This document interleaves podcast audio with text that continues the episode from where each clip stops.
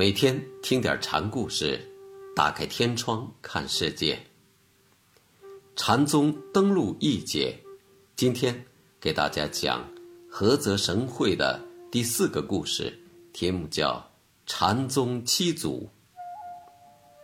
时局的变化帮助了神会，安史之乱起，两京陷落。后来郭子仪恢复了东都洛阳，神会也在此时复出。被公推为东都戒坛主僧，主持度僧事宜。神会本人也得到了皇家的供养。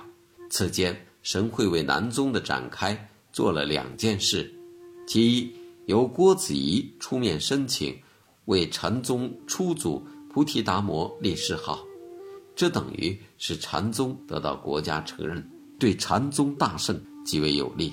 其二。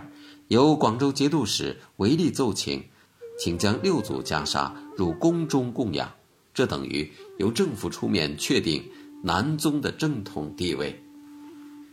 神会是位有气概、有魄力的僧人，禅宗的分布、南禅的独秀，都与他的努力分不开。神会的为天下学道者定宗旨，为天下学道人辨是非，而这。正是出于对佛法众生的真诚，神会也正因其精勤而被推为七祖。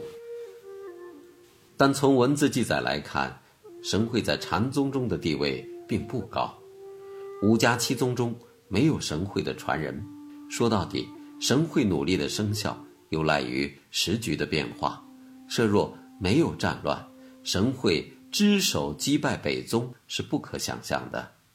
战乱一起，像花严、慈恩诸宗立即衰落下去了。研究教典的教派最怕兵险，禅宗的不利文字救了禅宗。神会法义不昌，也有其相同的客观原因。唐武宗会昌灭佛，佛教损失惨重，胜于安史之乱。肢解宗徒要有文字的依傍，潜心研习。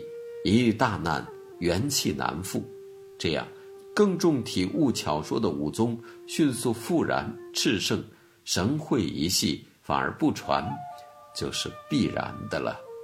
神会一脉作运短暂，是历史的选择。